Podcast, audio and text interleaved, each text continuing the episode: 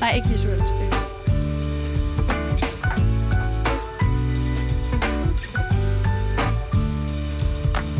Ja, så er vi tilbage i anden del af Triggered-programmet, øh, hvor vi øh, hver uge vender de store debatter, holder nogle brandtaler om de ting, som øh, vi mener politisk, og får de helt store debatter ud. Og vi har jo lige været igennem en enormt spændende debat, hvor vi diskuterede, hvad der skal ske i forhold til gymnasierne og hele fraværssystemet. Øhm, nu skal vi snart til at bevæge os over til en debat omkring Mohammed-tegningerne og deres rolle i forhold til, til uddannelsessystemet, så vi bliver lidt i samme boldgade. Øhm, men øh, først så lad os øh, kort snakke lidt om, øh, hvad vi ellers har lagt mærke til den her uge. Ja, øh, jamen det har været en, en uge med, med også nogle sådan øh, lidt mindre historier. Jeg, øh, jeg drømmer jo om, at, at også miljømærkesager en dag kan blive sexet, så jeg vil godt fremhæve øh, et SF-udspil om øh, renere grundvand. Og det er simpelthen så svært at gøre til en fed og spændende debat, men jeg synes faktisk, det er enormt vigtigt, at vi har de her udspil lige nu, som sådan helt grundlæggende vil gøre noget godt for vores øh, klode. Ja, det er jeg sådan set fuldstændig enig med dig i, og jeg synes, det er fedt, at den grønne dagsorden og hele spørgsmålet om vores miljø også, ikke mindst, er begyndt at fylde mere øh, i danskernes politik. Ja, øh, men hvad har du ellers lagt mærke til, udover øh, Jamen, øh, det jeg har lagt mærke til, og det der trigger mig, det er hele debatten om Mohammed-tegninger. Øh, det var jo en debat, der startede med at blusse op i 2005, hvor Danmark, må man sige, kom rigtig meget i vælten internationalt ved, at Jyllandsposten valgte at trykke Mohammed-tegningerne. Og siden da, så er det piblet frem med aviser, som ikke længere tør trykke dem, øh, og øh, mennesker, der bliver troet, fordi de viser dem. Senest har vi oplevet, at der er en øh, lærer, en underviser på Københavns Produktionshøjskole, der skrev øh, på hendes Facebook, at hun ønskede at vise det for hendes elever. I dag der er hun i en situation, hvor hun bliver nødt til at have kontakt til PET, bare fordi hun skrev det på hendes Facebook. For mig at se, så vidner det om, at Mohammed-tegningerne stadigvæk skaber enormt meget debat, og at det faktisk er vigtigt at vise dem.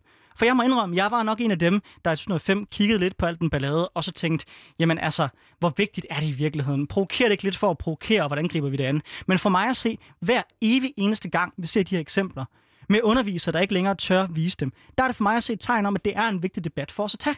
For ytringsfrihed, og at man skal kunne kritisere religioner og politiske strømninger, som man vil, det er fuldstændig afgørende for at have en fri debat. Og der skal ikke være nogen undervisere i det her land, der er bange for at vise dem. Især ikke fordi, at det jo netop er en milepæl i dansk historie. Mohammed-krisen, for mig at se, øh, er en af de vigtigste begivenheder, vi har haft i de sidste 20 år. Hvis ikke man kan vise den kontekst fuldt ud, ved også at vise Mohammed-tegningerne, så har jeg meget svært ved at se, hvordan man overhovedet kan have en debat om sådan en vigtig en begivenhed i vores historie. Det synes jeg er et, er et problem. Så det, der trigger mig, det er, at undervisere ikke tør at vise Mohammed-tegningerne. Og det, jeg enormt gerne vil diskutere i dag, det er, hvad gør vi ved det? Hvordan øh, sørger vi for at beskytte underviserne, øh, underviserne så godt som muligt? Øh, og hvordan får vi sikret, at debatten foregår på en fornuftig måde? Jeg er sådan set enig i, at det er helt forfærdeligt, at der er nogle undervisere, der ikke øh, tør vise de her tegninger. Det er helt forfærdeligt, at der er nogen, der skrider til trusler. Øh, det er helt forfærdeligt, at øh, at nogle mennesker, øh, fordi de udfører deres arbejde, øh, Øh, bliver nødt til at øh, møde pt beskyttelse eller måske mest af alt, fordi nogle mennesker fortæller, hvordan de udfører deres arbejde i den offentlige debat, øh, oplever den her slags ting, og mest af alt, at det er helt forfærdeligt i de her helt ekstreme tilfælde, vi har set i Frankrig, øh, hvor, hvor det er endt øh, med det aller værste udfald, øh, noget nogensinde kan se. Jeg tror ikke, du og jeg er helt enige om, øh, hvad løsningen på det her problem er, øh, men du har inviteret nogen til at snakke med os om det. Ja, jeg har nemlig inviteret dig, øh, Jens Christian von Holk. Jeg håber, jeg udtaler dit navn korrekt. Øh, du, er, øh, du er underviser og, eller lektor øh, på Sørø Akademi, hvor du jo faktisk har brugt Mohammed-tegningerne i undervisningen selv. Vil du ikke starte med at fortælle lidt om, hvorfor du gjorde det, og hvordan du, øh, du inkorporerede din undervisning? Jo, men allerførst synes jeg, det er aller, meget, meget vigtigt lige at få få øh, sagt, hvorfor jeg, jeg bruger dem. Øh, der er en islamforsker på Aarhus Universitet, der hedder Line Kyle, og hun har undersøgt, jamen, hvad er årsagerne til, at man viser de her tegninger. Og den ene årsag, som folk giver, det er, at det får krænke, øh, eller provokere, eller noget andet. Og der vil jeg godt understrege, at det er altså ikke derfor, at jeg har haft de tegninger med rigtig meget i undervisningen, især øh, omkring krisen selvfølgelig, men også sidenhen. Øh, den anden grund til at vise tegningerne, det er for at skabe samtale og skabe forståelse, øh, skabe kulturmøde. Øh, det er ikke sådan, at vi som lærere skal gå ind og sige, synes jeg i hvert fald, at det er krænkende eller ikke krænkende øh, med de her tegninger. Øh, vi skal i stedet for give folk mulighed for at udtrykke deres øh, oplevelser og følelser ved det her, og vi skal komme med nogle forskellige analyser og, og teorier osv., som kan forklare det her. Så når folk går ud fra klasseværelset, når, øh, hvad enten man føler sig krænket eller ikke krænket, så har man en forståelse for hinanden. Og jeg mener, det er det, som er uddannelsens opgave, uddannelse generelt. Altså simpelthen at have den her dannelse, hvor vi har en civiliseret samtale. Og hvordan gjorde du det så konkret i din egen undervisning? Altså, jeg underviste på Hvidovre Gymnasium fra øh, 06 til 09, øh, og jeg har mit hovedfag er religion, jeg har også samfundsfag, øh, og dramatik i øvrigt også. Øh, hvad hedder det? Og i religion, så plejede jeg at starte min undervisning i mit islamforløbet på det tidspunkt, øh, med det, som optog rigtig mange hoveder, nemlig de her Mohammed-tegninger. Jeg synes ikke, man skal bare grave det hele ned. Så jeg lavede sådan en øh, anonym undersøgelse. Jeg printede øh, øh, nogle stykker papir, hvor jeg tog den værste af de her Mohammed-tegninger, øh, set med muslimers øjne, øh, den her med Kurt Vestergaard. Øh, og så delte jeg den ud med to spørgsmål, som man skulle svare på anonymt. Det ene spørgsmål var, var det okay, at de blev trykt i medierne? Og er det okay, at din lærer trykker dem? Øh, der var øh, mange muslimer, kunne jeg se.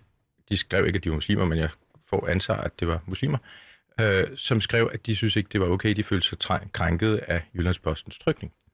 Men jeg har ikke oplevet en eneste, og jeg har ikke set et eneste svar, som jo altså var anonymt, at det ikke var okay at trykke dem øh, i undervisningen. Fordi de havde virkelig behov for at tale om det her og diskutere. Øh, og senere hen i undervisningen, så havde vi selvfølgelig øh, forskellige måder, vi, vi vendte spørgsmålet, og øh, både den ene og den anden, øh, de, eller de forskellige opfattelser, man kunne møde omkring de her ting, de blev, blev vendt og, og analyseret på forskellige måder i undervisningen. Øh, så jeg har en fornemmelse af, at mine elever, når de gik fra øh, det her forløb, så havde de større rum for hinanden og større forståelse for hinanden. Og det synes jeg, det er det, det handler om, når man underviser. Sofie, du er jo selv underviser. Øh, kunne du finde på øh, at bruge øh, Mohammed-tegningerne på samme måde som, øh, som, som Jens Christian? Altså, jeg kunne helt sikkert aldrig finde på at bruge Mohammed-tegninger, men det er, fordi jeg underviser i matematik. Og det ville være et super mærkeligt tidspunkt at bringe de her tegninger ind, og jeg tror også, at det er netop en, en, en meget vigtig pointe for mig, at det her giver rigtig god mening at bringe op i religionsundervisning, i samfundsfagsundervisning. Det gav især rigtig god mening omkring... Øh, omkring 2005, efter 2005, hvor det er netop er meget enig i den analyse af, at det har fyldt enormt meget for nogle unge mennesker. Det har også fyldt enormt meget at få lov at tale om det her. Og det er meget den der meget respektfulde tilgang til det, som jeg synes er, er vigtigt, vi har i det her. Fordi jeg kan mærke, at jeg bliver vildt provokeret, hvis folk gør det for at provokere. Det synes jeg er både en problematisk måde at være underviser på, øh, men også øh, bare generelt en, en problematisk måde at være i verden på, hvis man render rundt og gør noget hele tiden for at gøre nogle andre kede af det. Øh, men hvis man som lærer kan lave et forløb, hvor man synes, det er behageligt at være til stede, hvor eleverne føler sig respektfuldt mødt, og hvor eleverne føler, at den samtale, man har om det, synes jeg, det er enormt vigtigt. For selvfølgelig synes jeg, det er vigtigt, at vi underviser i det her. Føler man som lærer ikke, at man kan vise de her tegninger på en respektfuld måde, så synes jeg, man skal lade være. Så synes jeg, man skal finde en anden måde at undervise i, øh, i den her krise, som helt sikkert skal være en del af undervisningen. Jens Christian, hvor... Ja, selvfølgelig. Ja. Altså, jeg vil gerne sige noget måske om, hvorfor er det, jeg har engageret mig i den her debat. Jeg har skrevet flere indlæg forskellige steder. Øh, og udgangspunktet for mig, det var skoleledernes formand, altså ham, der står som talsmand for alle ledere i skoleverdenen, folkeskoleverdenen. Ikke? Øh, og han udtalte i, i forbindelse med det der mor på Samuel Paty i, i slutningen af oktober i, til rigtig mange medier, øh, at han ikke ville anbefale at vise de her tegninger, fordi at det var krænkende for hans elever, eller for eleverne. Øh, og øh, journalisterne gik rigtig meget til ham. Og det, som er mit problem, det er, at, øh, hvad hedder det, at man kan, kan stille det så enkelt op, og at man står som leder. Altså, problemet er jo, at lærerne nu ikke længere har øh, rygdækning for deres ledelse. Ikke? Samt en hel masse kollegaer, som... Altså, jeg er selv blevet, forleden dag blevet kaldt racist, fordi jeg har vist øh, Mohammed-tegningen. Ikke? Altså, øh, man har ikke opbakning, ikke? Og, og øh, hvad hedder det, så står man der og skal til at vælge, skal jeg, øh, skal jeg vise dem? Lige pludselig er det ikke øh, mig som autoritet, der der har fået tildelt retten til at undervise. Nu kan alle læse, at mine ledere, altså folkes- eller skoleledernes Claus Hjortdal, ikke, Han står og siger, det er simpelthen krænkende, og det skal vi ikke, jeg vil ikke anbefale, man viser dem osv. Jeg har ikke rygdækning længere. Ikke? Det er jo et kæmpe problem, og det er det. Det er derfor, vi er kommet derud, hvor vi er. Det er ikke så meget på grund af rabiate muslimer eller noget. Det er fordi, vi har en, en øh, fløj i undervisningsverdenen, som prøver at feje det her ind under guldtæppet. De stikker hovedet i busken, de leger strusen, øh, og tænker, jamen altså, vi prøver at, øh, vi, vi demoniserer bare dem, som viser dem, i stedet for at komme med nuanceret.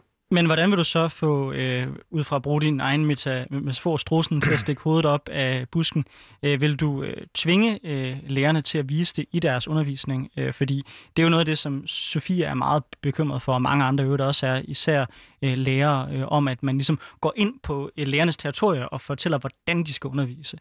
Ja, jeg synes, det er et sindssygt svært spørgsmål. Ikke? Øh, og det ved jeg, at øh, statsministeren også har, har sagt. Ikke? Øh, det er jo rigtig, rigtig svært at sige præcis, hvordan det skal gøres. Øh, men, men altså, noget, som man meget har trukket frem, det er den her metodefrihed, og det kan jeg høre, at du også gør. Øh, og spørgsmålet er, om du har metodefrihed, når du ikke har rygdækning øh, fra din ledelse, når du ikke har rygdækning fra mange af dine kollegaer, og når der er en fransk, fransk lærer, der er blevet halshugget, der er en lærer i England, som er blevet suspenderet for at vise tegningerne, samt to af hans kollegaer, fordi de vidste, at han ville vise dem. Ikke? Altså, øh, vi har den her, den her Charlotte også, som, øh, hvad hedder det, også nu går, er gået under jorden. Det er, det, er, det er jo den sag, der er den seneste, som folk sikkert har i bevidstheden. Ikke? Altså, det er jo, vi har ikke længere den der metodefrihed. Og hvis man skal øh, kigge lidt dybere på det, så er det måske også fordi, at øh, undervisningsverdenens rolle, set for eksempel i forhold til mediernes rolle, har ændret sig meget. Altså, verden udenfor, den øh, ændrer sig med galopperende hast. Og spørgsmålet er, om vi kan tale om, om uddannelsessystemet og undervisning på helt samme måde, som vi gjorde for 30, 40, 50 år siden. Jeg synes, det er enormt interessant, fordi øh, nu har vi i den sidste time lige haft sådan en debat, hvor, hvor jeg er, øh, har været en del af en gymnasietid, hvor man brugte nogle begreber, der ikke fandtes i min gymnasietid. Øh, man blev ved med at sige, øh, hvad hedder det, ulovligt fravær. Det har ikke fandtes siden øh, før jeg gik i gymnasiet fra 2012. Øh, og tilsvarende så øh, er der mange, der siger, at det skal på pensum. Og vi bruger jo ikke pensum, og det tror jeg, altså man, man har ikke bestemte tekster, der skal vises i, i folkeskolen lige nu. Øh, og jeg tror min, øh, jeg, jeg er meget enig i din analyse af, at det er et kæmpe problem, at I oplever at have mistet jeres rygdækning. Det synes jeg er, er enormt problematisk, at den oplevelse, man får, og jeg, og jeg forstår, at det er den oplevelse, man får, øh, når, når ens ledere går ud og siger, at de ikke anbefaler, at man viser dem. Øh, men jeg er, er, er så nervøs for det, den tilgang, så kan det godt være, at, at vi alligevel er endt et sted, men jeg er stadig sindssygt nervøs for det der, den der tendens, der er øh, til, at politikere, hver gang der er noget, de synes er, er en vigtig værdi, så er løsningen, jamen så må vi proppe det ind i vores skole. Så må vi insistere på, at skolelærer skal vise de her tegninger, fordi vi synes, det er vigtigt, at, at det skal kunne lade sig gøre. Øh, og jeg, jeg oplever det som en, en, en, et skridt i en retning af en større tendens, jeg synes er enormt problematisk. Og Sofie, som, som konservativ, så er jeg da langt hen ad vejen enig med den frygt. Jeg er også, jeg er også enormt bekymret for, at øh, politikerne kommer til at stå i kø og smide en masse ting på øh, pensum. Men jeg tror faktisk, at, at jeg er villig til i det her tilfælde at, at, at sige, at det skal på pensum. Og årsagen til er det, det er netop fordi, der er trusler involveret i det. Og ved at man får det ind på pensum, så sikrer man også, at der ikke er en lærer, der kan ligesom peges ud og sige, det var dig, der valgte at bruge det, derfor er det dig, vi kommer efter. At det ikke bliver et spørgsmål om Charlotte, der som enkelt lærer siger, jeg synes, det er vigtigt, og dermed kan angribes. Men det ligesom bliver en generel ting, hvor lærerne så kan, så kan sige, prøv at høre, det er vores samfunds holdning, at det er, det er en debat, der skal tages. Det har ikke noget med mig, og vi de kan lide mig som lærer. Det er sådan set fordi, at det har vi vurderet er en vigtig debat at tage op det, det, er derfor, det er en af de få tidspunkter, hvor jeg faktisk er klar til at gå ind og sige, okay, det her skal på pensum, fordi det netop giver en beskyttelse for lærere som dig, øh, Jens Christian, der netop ønsker at bruge det. Ja, altså, nu, nu er det også vigtigt for mig, jeg, jeg er jo gymnasielærer, ikke? så derfor er der også, øh, jeg er ikke ekspert på folkeskolen, men øh, i påsken, der havde jeg et, et øh, lille læserbrev i, i Weekendavisen, hvor en af mine venner, der er folkeskolelærer, han svarede på det. Og øh, han sagde, jeg vil rigtig gerne undervise mere i dybden for det her. Jeg vil rigtig gerne undervise i også i, i noget med social kontrol og forskellige andre ting. Men der er simpelthen ikke plads på skemaet i folkeskolen, fordi det er fyldt med mange andre ting. Så Altså, man kan godt tale om metodefrihed og så videre, men vi har jo stadigvæk en masse retningslinjer for, hvad det er, vi underviser efter. Ikke? Øh, hvad hedder det? Og lige nu er, der, er, er det mit indtryk, at der faktisk ikke er plads. Jeg er også meget øh, opmærksom på, at du faktisk skal gå igennem øh, både folkeskole og gymnasie, uden at lære noget om dine rettigheder i forhold til social kontrol. Ikke? Jeg synes, vi efterlader en hel masse på perronen, som er virkelig sårbare der. Ikke? Jeg synes, det er, det, det er virkelig et problem, og der kan det godt, man godt stille sig op og sige metodefrihed, metodefrihed, metodefrihed. Men det handler om jo, altså det her med, hvad, hvad det egentlig er, vi skal undervise i, det bliver jo reguleret. Ikke? Det bliver reguleret, og det er et, et udtryk for en masse historiske kompromiser fra fortiden. Ikke? Og vi har altså en verden, som udvikler sig vildt, vildt hurtigt. Og øh, jamen, hvis jeg blev uddannet, eller jeg, jeg har nogle kollegaer, som, som er blevet ansat omkring 1990, ikke, og har fået deres uddannelse der, og selvfølgelig bliver man efteruddannet osv., ikke? Øh, men, men verden har altså udviklet sig vildt meget. Dengang i 80'erne, der havde vi en fælles offentlighed. Ikke? Det betød, at alle havde hørt noget fra DR. Øh, enten var det P3, 20 øh, minutters radiovis, eller, eller noget andet. Ikke? Øh, hvad hedder det? Så kom pludselig, så begyndte vi at høre alle mulige forskellige ting. Ikke? I 80'erne var, var medierne den fjerde statsmagt. Ikke?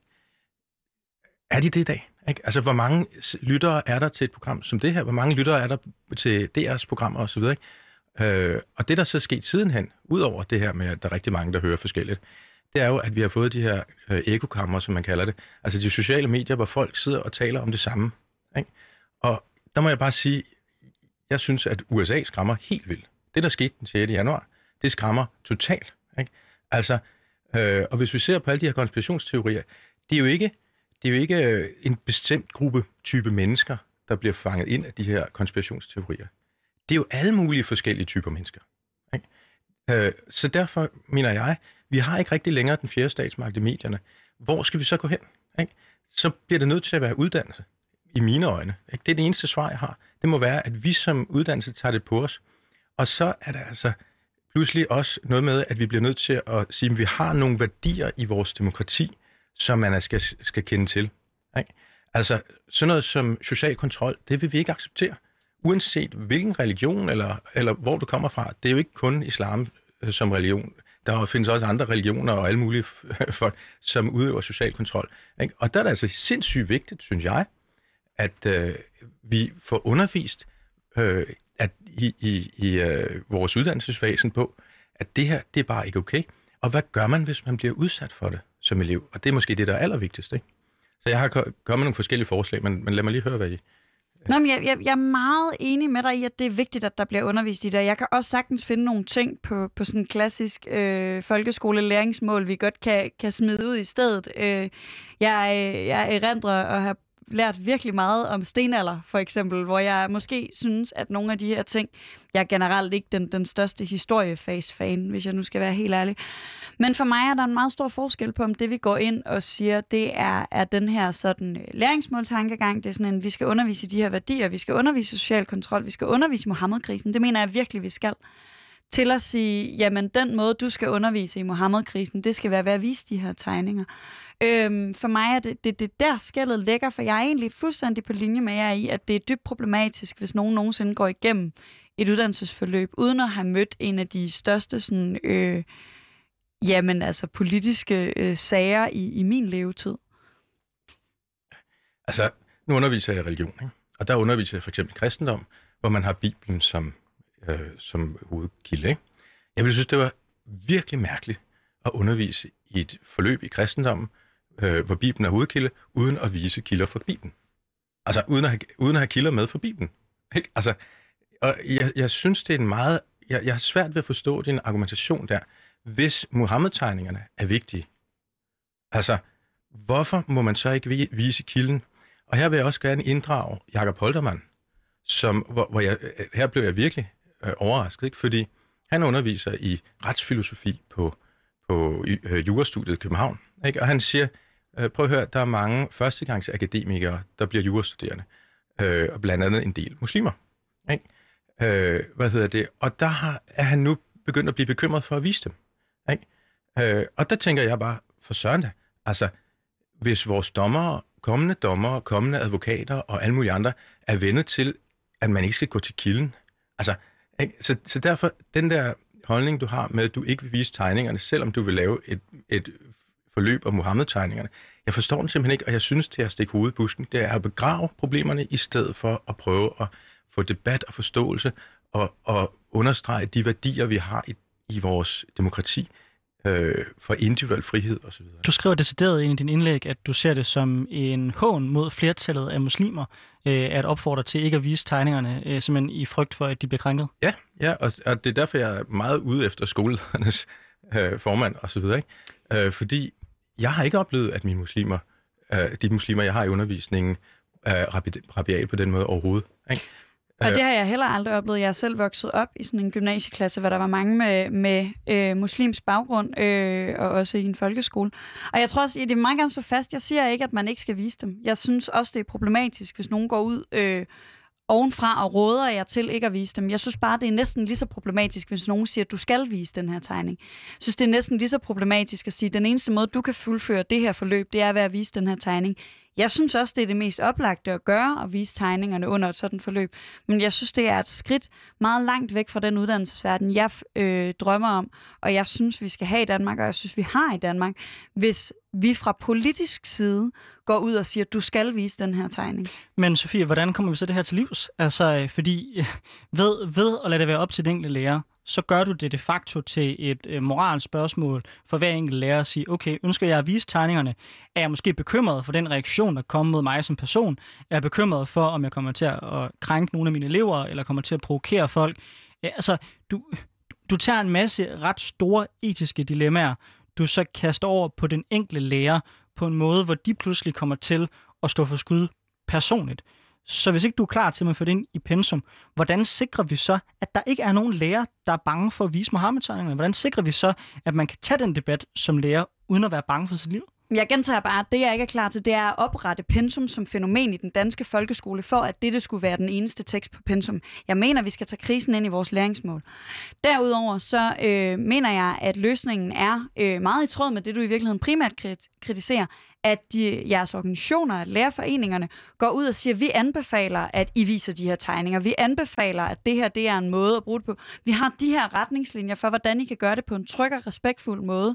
Vi har den her hjælp til folk, der føler sig utrygge.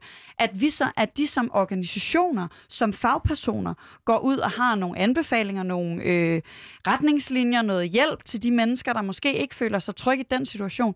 Det er der, hvor det politiske ben, det er der, hvor det er Dansk Folkeparti, der har stillet et forslag om, at vi skal oprette et pensum for, at denne her ene tekst skal være den ene tekst på pensum i den danske folkeskole. Det er der, den knækker for mig. Det er slet ikke, fordi jeg ikke synes, at der skal være masser af rygdækning til lærerne. Øh, men så lad os gå lidt dybere i det her. Altså, øh, jeg har det sådan med uddannelsessystemet, jeg har også skrevet det i forskellige steder, at øh, altså, jeg synes, vi kører hestevogn, hvor man burde køre i Tesla. Ikke? Altså, det, den, jeg kan godt forstå, at det er rigtig træls med den her metodefrihed. Men vores virkelighed ser altså anderledes ud i dag. Jeg kom med nogle af pointerne før. Øh, det er også sådan, at vi ikke længere er en monokultur i Danmark. Øh, og det betyder også, at man ikke, der, der, vi har ikke de her, de her medier, som kan øh, lave, udfylde den her rolle som den fjerde statsmagt. Det vil sige, at vi bliver nødt til at formulere uddannelsessystemet på en anden måde.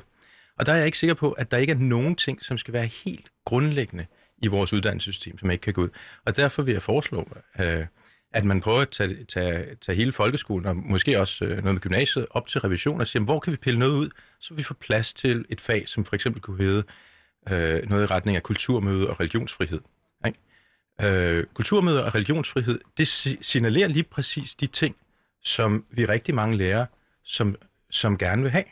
Ikke? Altså, vi underviser, man skal ikke blande underviserrollen sammen med satiretegnerens eller, eller øh, en, nogen andres øh, rolle. Når vi underviser, så tager vi ikke ting frem for at krænke, øh, men vi tager ting frem, fordi de har været vigtige sager, og så er der nogen, der føler sig krænket, og nogen, der føler noget andet osv., og det hjælper vi eleverne med at forstå og se indbyrdes, så de går ud øh, øh, det andet. Det er noget af det, som det her skal kunne. Ikke? Øh, jeg synes sådan noget som satireforståelse. Satireforståelse, det mangler fuldstændig lige nu. Ikke? Øh, hvad hedder det? Det bliver lynhurtigt opfattet som det, der hedder kampagnesatire. Man bliver sat i bås, som om man er Hitler i 30'erne, som øh, forfølger jøderne eller et eller andet. Øh, og det er jo fuldstændig forkert. Det her, der, der taler om, Øh, man kan gå ind på videnskab.dk, der er en rigtig fin artikel om det her, hvor en forsker beskriver det. Ikke? Og, og han, han, han siger netop, jamen en anden måde at opfatte det her på, den måde han opfatter det på, det er kampagne, eller undskyld, det er, det er konf- øh, øh magtkritik. Ikke? Altså, han kalder det kon- konfliktsatire. Ikke? Og der er det, jeg siger som underviser, der kan jeg præsentere forskellige tolkninger af, hvad det er. Jeg siger ikke, det ikke er krænkende, fordi det kan jeg godt forstå ud fra nogle perspektiver, at det er, men det er også, øh, det har også nogle, en masse andre ting. En ting mere, som jeg synes skulle være med, det var sådan noget som integrationsforståelse. Ikke? Altså, øh, jeg har altid undret mig over, at når man underviser integration i, i samfundsfag, eller altså de, de, de lærebøger, jeg møder, ikke, så er det sådan nogle hvad så teorier. Ikke? Øh, der findes faktisk teorier, som siger, hvad skal der til for at skabe integration? Ikke? Øh, masser af teorier. Ikke? Øh, det er også helt vildt vigtigt. Jeg synes også noget som kulturmøde. Jeg, der er masser af lavt hængende frugter. Hvorfor ikke lave sådan nogle øh, hvad hedder det, steder, øh, demokratisteder, hvor man samler en masse elever, som møder hinanden. Ikke? Øh, og hvor de også for eksempel møder en, som arbejder på et, et center for social kontrol. Ikke? Altså, og, og hjælper mennesker, så man ved og har oplevet, okay, det er den her måde, jeg kan få hjælp på. Ikke? Men Jens Christian øh, von Holk, øh, ja. lektor øh, øh, ved Sorø i, øh, i religion og samfundsfag. Øh, den liste, du lige har ramset op, øh, der har du jo næsten øh, et helt pensum, øh, bare i ting, som, øh, som du synes er vigtigt. Øh, jeg er sikker på, at hvis jeg havde haft 10 øh, andre med i det her studie, så var der kommet 10 andre bud på alle de ting, som man synes skulle proppes ned. Men nu spurgte øh, du mig. Det gjorde jeg.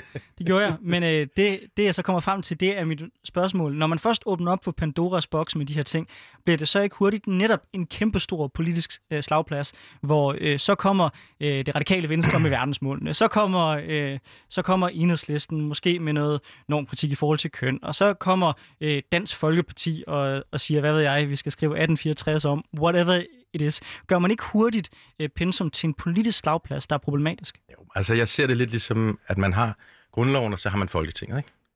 Og man bliver nødt til at diskutere, hvad skal vi have med i grundloven i folkeskolen, ikke? Og jeg synes sådan noget som, øh, hvad hedder det, religionsfrihed, øh, hvad hedder det, jeg synes sådan noget som satireforståelse, fordi det er noget, der virkelig kan skabe konflikt.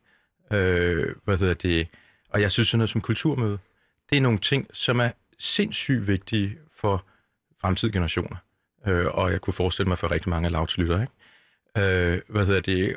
Og så kan man sige, at der er også nogle ting, som måske nærmere er noget, man, man kan øh, have på ganske almindelig vis i skoleskema, sådan som vi plejer. Om det skal være 1864 eller 1. verdenskrig eller 2. verdenskrig, der er vigtigst, det ved jeg ikke. Øh, men, men for mig er der nogle grundlæggende spilleregler, nogle grundlæggende demokratiske ting her i samfundet, øh, principper, og dem skal vi altså have formidlet meget, meget klarere. Og det synes jeg virkelig ikke, vi har været gode til. Og jeg synes, skoleledernes formand, formand Claus Hjortdal, han viser det alt for godt. Jeg synes, der er mange af de ting, du nævner, som jeg er helt enig i, er vigtigt at få med i vores undervisning. Øh, det er også derfor, det ærger mig, apropos politiske kamppladser, at man insisterer på, at det fag, man har øh, otte år i folkeskolen, tror jeg, så hedder kristendomsundervisning, øh, og ikke tager nogle af de her øh, lidt bredere perspektiver på, hvordan vi dealer med religion.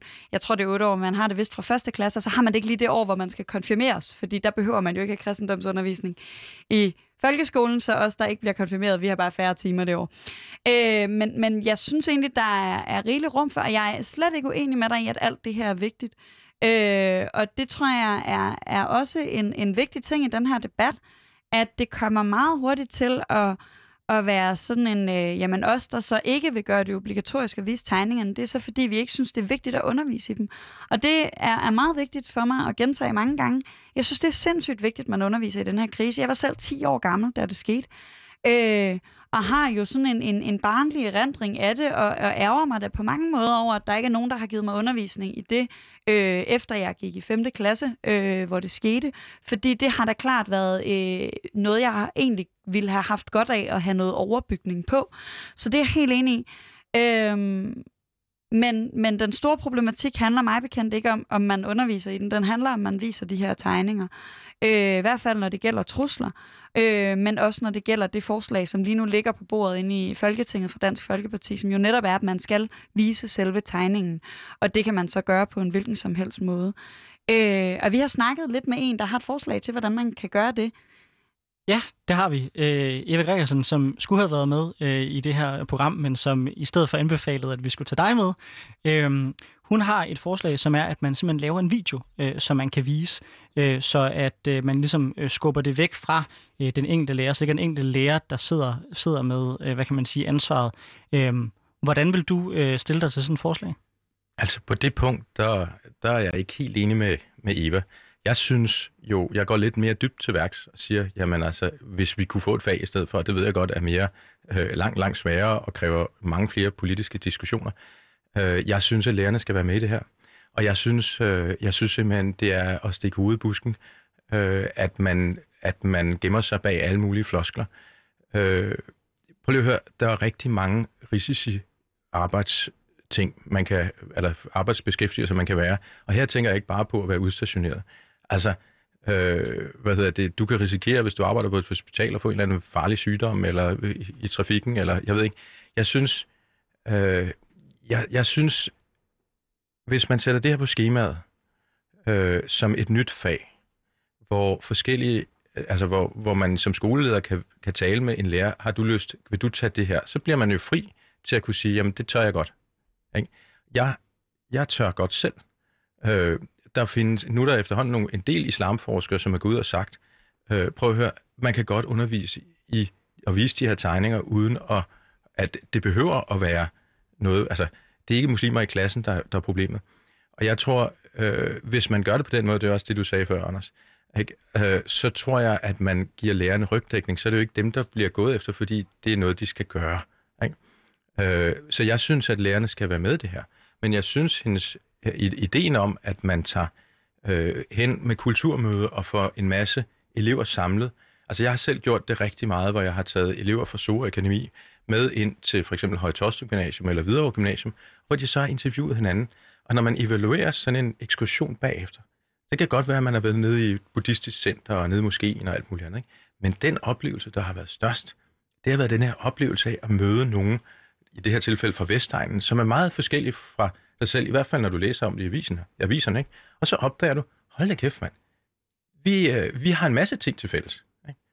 Øh, jeg synes, det er en totalt lavt hængende frugt, og jeg har prøvet 10 år at henvende mig til undervisnings, forskellige undervisningsminister. Hvorfor laver vi ikke det her? Det her ikke? Og, og det har været fuldstændig umuligt. Ikke? Der kommer, øh, enten kommer der ikke svar, eller også øh, kommer der nogle mærkelige, også fra kollegaer, som, som tror, at det handler om udstilling af, af nogle typer elever eller noget. Nej, det handler om kulturmøde. Ikke? Altså, vi har de brune og de hvide gymnasier, er det ikke det, man kalder dem? Ikke? Øh, og det synes jeg er et forkert, en forkert betegnelse. Ikke? Vi, vi, vi har det problem, jamen lad os så se at få dem ført sammen. Ikke? Lad, lad os lave et fag, hvor man møder hinanden. Ikke? Øh, der, vi bor jo lige nærheden af hinanden, altså tit kan man gå fra det ene gymnasium til det andet. Ikke? Altså, hvorfor skal vi have så lukket skodder mellem stationerne? Ikke? Og det kan du have et fag, der gør. Jamen, jeg, jeg, jeg, jeg er enormt enig i mange af de ting, som, som, som du siger. Jeg ved ikke, om jeg er enig i, det stedet skal laves til et fag. Jeg tror, jeg er mere tilhænger af, at man fører det ind i den eksisterende undervisning. Øh, jeg vil meget også... gerne have det ind i religionsundervisningen, men det er der mange kollegaer, der imod. det kan jeg også forestille mig, at der vil være rigtig mange, som vil, som vil være en stejle imod. Men, men forstår du ikke, hvorfor at der er nogle lærere, der måske ikke ønsker øh, at bringe sig selv i skudlinjen på den måde? Øh, altså, jeg kan, jeg kan også, ligesom, ligesom Sofie huske, da Mohammed-tegningerne de blev øh, trygt, og jeg lå og græd mig selv i søvn, fordi jeg kunne se i tv, at, at alle folk i hele verden brændte øh, danske flag af, og jeg var vildt forvirret og ked af det og chokeret over, hvorfor de havde der så meget. Øh, og jeg tænker, hvis man som lærer øh, sidder og kigger på, at Samuel Paty i Frankrig øh, han bliver slået ihjel, fordi han viser tegningerne. Er det så ikke forståeligt nok, at man ligesom tænker, okay, det er måske en debat, som vi tager på et andet tidspunkt, eller måske på en måde, der, hvor der ikke er så mange følelser for forbundet i det, fordi jo. man jo som lærer jo ikke tænker, at man skal stå i forreste gilde på den debat. Og det er lige præcis derfor, jeg, jeg ikke taler for, at man bare skal, skal gå ind og lægge det ind i undervisning i en eller anden tilfældig lærers øh, fag. Det er derfor, jeg tænker, siger, der er brug for et nyt fag, hvor man som lærer så øh, siger, okay, det tør jeg sgu godt, gøre det her. Må jeg lige kommentere en enkelt ting i forhold til det her med kristendomsundervisning, som du sagde? ja. Fordi jeg, jeg ved godt, at den tit bliver skudt til Dansk Folkeparti, men, men nu er jeg jo en meget gammel mand. Ikke? Øh, og jeg kan huske, at det var Bertel Hårder. Så derfor håber jeg, at Bertel Hårder vil lytte med her. Ikke? Fordi det var noget, han indførte for, jeg tror det var 20 år siden, lige da han blev undervisningsminister tredje gang eller femte gang, eller hvornår det var. Ikke? Syvende. Øh, hvad hedder det, ved, at da Anders Fogh-regeringen kom ind. Ikke? Øh, hvad hedder det, at det var meget vigtigt for ham med det her med kristendomsundervisning. Ikke? Og der vil jeg altså sige til dig, Bertel, jeg, jeg, jeg synes altså, at du, øh, du får prioriteret tingene for, forkert. Ikke? Fordi min datter, hun har for eksempel øh, været vikar på en skole i, i Ringsted på et tidspunkt, ikke? Og, og følgen af det, det her med at kalde det kristendomsundervisning, det er også, at du må blive fritaget for mm. undervisning. Ikke? Og det gør, at det var, der var en, det var faktisk pinligt at deltage i kristendomsundervisning for, for mange grupper, fordi der var en masse intern øh, social kontrol, eller hvad du nu kalder det. Ja, det så, så det går simpelthen ikke i nutidens samfund at, at kalde det for det. Så det vil jeg give dig fuldstændig ret i. Og, og det, det, vi skal have meget mere fokus på, på demokratiske rettigheder og alt muligt andet. Ikke? Så ja, jeg, jeg er helt enig med dig i, at det er et problem. Ja, der får I så nok ikke mig som konservativ med over, vil jeg, vil jeg bare sige, jeg synes faktisk, der ligger en, en, en øh, værdi i, at man siger, at kristendom har selvfølgelig øh, en særposition, fordi den har påvirket os kulturelt så meget, som den har, og at øh, kristendom er enormt vigtigt for overhovedet at kunne forstå, øh, hvordan vores samfund hænger sammen, fordi så meget af vores kulturelle normer, øh, institutioner, øh, ja i virkeligheden også vores demokrati, øh, er også præget af de tanker, der ligger før, hvor kristendom øh, sammen med den antikke verden har været øh, de klart mest afgørende. Øh, og, og, og der vil jeg, kunne jeg godt være bange for, at øh, man stille og roligt sådan luede kristendom ud af bagdøren, fordi at øh, der måske er nogen, der politisk set øh, synes, at det skal spille en mindre rolle. Øh, så, så, så, så nej, det, det, det får jeg mig ikke med på. Det, det vil jeg lige nødt til at sige. Jeg, jeg er simpelthen ikke nervøs. Jeg tror, at kristendom har rigtig, rigtig mange ting at sige, og selvom du kalder faget noget andet, så kan du stadigvæk øh, have rigtig meget plads til os at undervise i kristendom. Altså, jeg har en master i, i øh, formidling af kirkegård til senmoderne, den senmoderne verden, ikke? Øh, og det er jo, den er jo, altså, kristendommen, som bliver, for eksempel bliver udlagt af, af kirkegård, har rigtig, rigtig meget at sige til det senmoderne menneske. Jeg er slet ikke, jeg er slet ikke nervøs ikke? Jeg er sikker på, at det skal sgu nok øh, komme igennem. Ikke? Øh, og det gælder også som med religion i gymnasiet. Øh, hvad hedder det? Hvad der derimod, jeg synes er et problem, er der, er der mere tid, eller skal jeg... Du... Ja. Altså, nu har jeg, har jeg også i forhold til øh, religionsundervisning, altså, det, det, det, det er jo det her med metodefrihed, vi er inde på, ikke? Øh, jeg synes, jeg, selvfølgelig bør det ikke være sådan. I, I den bedste af alle verdener, så er det slet ikke sådan. Men men jeg vil nu alligevel sige, vores læreplan i religion bare i gymnasiet, den giver mulighed for at fremstille et entydigt negativt eller et entydigt positivt positiv version af islam, eller andre religioner for den sags skyld. Ikke? Øh, det er metodefrihed. Ikke? Og ja, selvfølgelig øh, kan du godt sige, at folk har, været, øh, har fået en eller anden uddannelse osv., ikke? men vi ser selv, hvor hurtigt folk kan blive radikaliseret på, i de her ekokammer og, og konspirationsteorier osv. Ikke? Øh, og det er faktisk rigtig, rigtig svært at komme efter en læreplan. Altså, ja, vi, vi har traditionelt haft det rigtig godt med, at lærere er, har meget forskellige observans. Ikke? Øh, men i dag lever vi i et meget mere konfliktfyldt samfund. Ikke? Altså, Margrethe Kraup er religionslærer i gymnasiet, ikke? og der er også, vi har også nogle meget, nogen, der er meget langt ude på, på venstrefløjen, enhedslistefolk osv., ikke? som straks råber krænkelse, så snart der, de ser en, en, øh, en eller anden form for, for Mohammed-tegning. Ikke? Altså, Øh, og, og, og i den forbindelse, der, der kan man, synes jeg godt, man kan stille spørgsmål ved, om, om, om det her metodefrihedsbegreb er fuldstændig up-to-date i forhold til den sindssyge hurtige forandring, som vores sam, samfund er under. For der er altså nogen, der sidder og holder fast i, i, øh, i noget, som var for 50 år siden. Ikke? Men Jens Christian, det tror jeg, vi sådan set er enige om, øh, og du får heller ikke mig til at holde en anden brandtale, hvor jeg springer i bræschen og forsvarer enhedslisten her. Øh, men jeg Eller Marie Krav, for den, den sags skyld. skyld ja. øh, men jeg kunne godt være bekymret for, at, at, at uagtet at du har gode intentioner, så er, selvom du laver det her separate fag, så kan du bare aldrig som lærer gå ind og gøre dig til overdommer over de store debatter, der er i vores samfund. Så jeg har svært ved at se, at de problemer, du rigtig nok skitserer, at de kan løses læringsmæssigt, øh, uden at man i hvert fald går ind politisk set og så siger, okay, det her er den rigtige holdning, det er det, vores lærere skal lære øh, vores unge mennesker, øh, og så skal jeg med med love dig for, at man slipper fanden løs, hvis, hvis det, er, det er sådan, man, man griber det an. Jeg synes, dit take er forkert. Jeg synes ikke, jeg på nogen måde som lærer har lyst til at være overdommer, og det bliver jeg heller ikke, selvom man laver sådan et fag her. Altså, som lærer er det jo netop pointen, at, at du skal præsentere forskellige synspunkter. Lad dem komme til ord i din undervisning, og, og så folk går fra, ikke nødvendigvis ved at blive blevet enige, men at på en måde, så de forstår hinanden bedre. Ikke? Altså, øh, hvad er det, man plejer at sige? Jamen, jeg vil ikke, øh, jeg kan huske, der var en eller anden, øh, en eller anden, der var en biskop, tror jeg, der sagde, jeg vil ikke ændre øh, den, jeg vil ikke gøre, gøre den der muslim, jeg, jeg møder her, til en, en kristen, jeg vil gøre ham til en bedre muslim. Ikke? Og tilsvarende den anden vej, jamen du skal være en bedre kristen, eller du skal være en bedre ateist, eller hvad det nu er. Ikke? Det er det, som jeg synes, man skal gøre som, som øh, underviser. Ikke? Øh, så derfor overdommer, nej, aldrig. Ikke? Det skal ikke være sådan, at jeg, jeg, de, folk ved ikke rigtigt, hvor jeg står. Ikke? Altså, nu er jeg blevet, så blevet kaldt racist, og det vil jeg så godt sige, det er jeg absolut ikke. ikke? Men, men ellers ved folk ikke rigtigt, hvor jeg står politisk. Jeg er blevet gættet på alt muligt forskelligt. Ikke? Øh, og det synes jeg er helt vildt vigtigt. Det er jo en del af lærer, lærerrollen. Ikke? Øh, og det er i virkeligheden også et opgør med den der rolle, jeg havde i 70'erne, eller, eller som jeg så i 80'erne, da jeg gik i skole, at der var mange lærere, som gik ud og meldte, jeg er enhedslisten, eller jeg er konservativ, eller jeg er... Ikke? Jeg synes, man er mere øh, dommer i... Ja, og jeg kan se, at tiden er gået, så jeg vil sige mange tak. Tusind tak, fordi du ville komme og diskutere det her med os. Øh, jeg er glad for, at vi nåede til ind til flere ting, vi var enige om. Øh, jeg synes både dit forslag om flere kulturmøder på tværs af gymnasier er mega nice, øh, men også, at vi burde tage en hel debat om, hvordan vi får gjort op med den måde, kristendomsundervisningen er i Danmark i dag ja. i folkeskolen. Tusind tak, fordi du kom og gjorde os klogere. Ja, jeg takker også meget.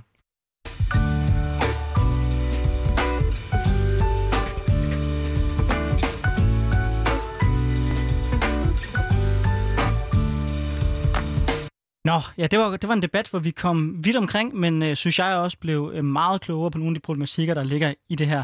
Øh, vi her i slutningen af programmet, der har vi jo lovet, at vi vil øh, lave en kort lille øh, diskussion om øh, Israel-Palæstina-konflikten. Så det har jeg glædet mig enormt meget til. Øh, jeg ved, du har været til demonstration. Øh, en demonstration, man må sige, der er blevet en lille smule kendt bagefter.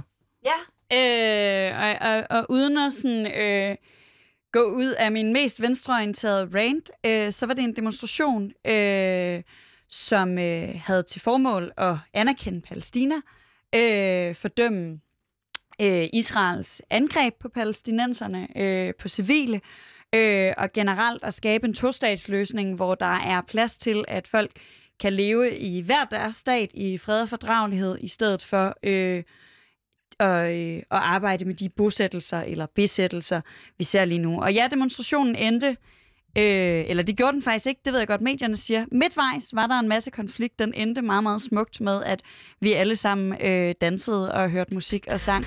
Øh, men, men midtvejs var det ikke så sjovt. Og hvor står du egentlig henne i hele spørgsmålet om Israel og Palæstina? Jeg har jo fulgt din Twitter lidt, øh, hvor øh, jeg vil sige, du virker til at være ret, øh, hvis man kan stille sådan op, øh, pro-palæstinensisk. Det er jeg i den grad, øh, men jeg er jo pro-palæstinensisk, fordi jeg er øh, øh, kon bosættelser. Altså, det handler ikke om, at jeg vil have, at øh, alle israelere skal holde op med at have et Israel. Det er slet ikke det, der er min drøm. Jeg synes, det er rigtig smukt, at vi har øh, to lande på det landareal, men det har vi bare ikke lige nu, fordi palæstinenserne har ikke noget land, der ligesom er deres, og de oplever, at folk kommer og tager deres hjem og bosætter sig. Så, så grunden til, at jeg er pro-Palæstina, er, at jeg klart har en analyse af konflikten, der er, at Israel er en besættelsesmagt. Ja, og jeg har, øh, vil jeg sige, klart en analyse af konflikten, at alle folk er nogen undskyld, jeg, øh, mit, undskyld mit, mit, mit sprog, nogle fucking idioter, øh, for ligesom at sige det mildt. Øh, det er klart, at den nyeste eskalering er sket ved, at først først eskalerer Israel, så øh, gensvarer øh, Hamas ved at skyde en masse raketter mod mod, mod øh, civile israeler. Så svarer Israel tilbage ved så at bombe øh, civile ned i Gaza, og sådan, sådan ruller den igen og igen og igen. Et kort crash course i den konflikt, det er, at du har Hamas i Gaza. Det er øh, nogle meget, meget ekstreme palæstinenser. Så har du Fatah på Vestbreden, der er mere moderate. Og i Israel, der har du Netanyahu-regering, der er støttet af ortodoxe jøder, som grundlæggende mener, at Israeler, altså israelerne er dem, der, der skal have hele området, lige så som Hamas mener, at det er palæstinenserne, der skal have hele området. Og hver gang vi er tæt på en valgkamp eller noget, der er ved at blusse op, så er det sjovt nok altid de mest ekstreme parter, der smider brænde på bålet. For hvis der er nogen, der vinder på de her konflikter, så er det de ekstreme muslimer i Hamas, der vinder internt øh, i forhold til Fatah, og det er Netanyahus øh, ekstreme venner øh, øh, i hans øh, regering, der også vinder på det. Og jeg hader, at den danske debat om det her spørgsmål altid ender med øh, Team Israel eller Team, team Palæstina, for jeg er helt ærligt talt ikke team noget som helst. Jeg synes, at det begge parter skulle tage sig undskyld, sammen. Og jeg er helt enig. Jeg er meget øh, stor modstander af Hamas, vil jeg så sige. Men Hamas er heller ikke et palæstinensisk selvstyre. Hamas er basically en terrororganisation og det palæstinensiske selvstyre, synes heller ikke, de er super nice, fordi de rigtig ofte netop er med til at eskalere de her konflikter uden at drage for mange paralleller, måske lidt parallelt til den lille gruppe, der under demonstrationen vælger at eskalere en konflikt, som så ender med at gå ud over alle de 5.000 mennesker, der var i demonstrationen. Øhm, for mig at se, der er der nogle grundlæggende ting i det her, der kræver, at man... Øh, man tager stilling som samfund, fordi vi kan jo ikke stå her til stilling til Israel og Palæstina. Men jeg ville sgu ønske, at vores udenrigsminister gad sætte sig ind i den konflikt, i stedet for primært at udtale sig om, øh, om en lille øh, demonstration i Danmark. Ja, jeg tror ikke, vi bliver meget uenige om, at Jeppe Kofod har det nogle gange med at stikke øh, hvad kan man sige, hovedet i busken. Øhm, men altså, det er jo også en svær konflikt at gå ind i. Som jeg ser det, så det man burde gøre, det er at kræve, hvis, hvis palæstinenserne skal have nogen form for opbakning, skal de selvfølgelig anerkende staten Israels øh, berettigelse, fordi det gør de jo ikke. De mener heller ikke, at Israel skal have ret til, til at være der. Og tilsvarende, så må grundlaget for en forhandling, det må være, at israelerne trækker sig væk fra de bosættelser, hvor de langsomt er ved at overtage landet. Og så synes jeg, at man passende kunne gøre det ved at sige Marshall-hjælp til Fatah på Vestbreden, hvis de rent faktisk øh, laver det her, det, her, det her kompromis. Og tilsvarende, hvis ingen af parterne gider rykke, sig, sanktionerer vi begge to, indtil de gider komme til forhandlingsbordet. Jeg er så pisse træt af, hvordan de ekstreme kræfter i det land får lov til at øh, ja, tvinge alle os andre til at gå ind i den konflikt. Og vi kunne helt sikkert øh, tage den meget højere og råbe meget mere af hinanden, men vi når det heldigvis ikke, øh, fordi lige om lidt så kommer der nyheder. Vi er tilbage igen, øh, både på søndag og på næste søndag, men fra dag af så bliver det hver anden mandag her fra 10 til 12. Ja, tusind tak fordi I lyttede med.